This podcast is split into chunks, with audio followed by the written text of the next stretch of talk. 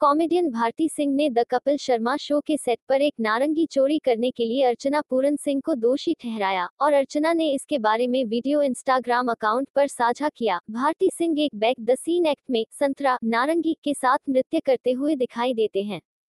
Show में permanent guest अर्चना भारती के बारे में पूछती है कि उसे फल कहाँ से मिला, जिसके लिए बाद वाले ने कहा कि, चोरी किया है, मैंने यहाँ कुछ मांगने से नहीं मिलता, बाद में भारती कहती है, आप मुझसे ऐसे काम मत करवाया करो यार, और अर्चना कहती है, सारे पंच मेरे पे ही मारते हैं ये लोग।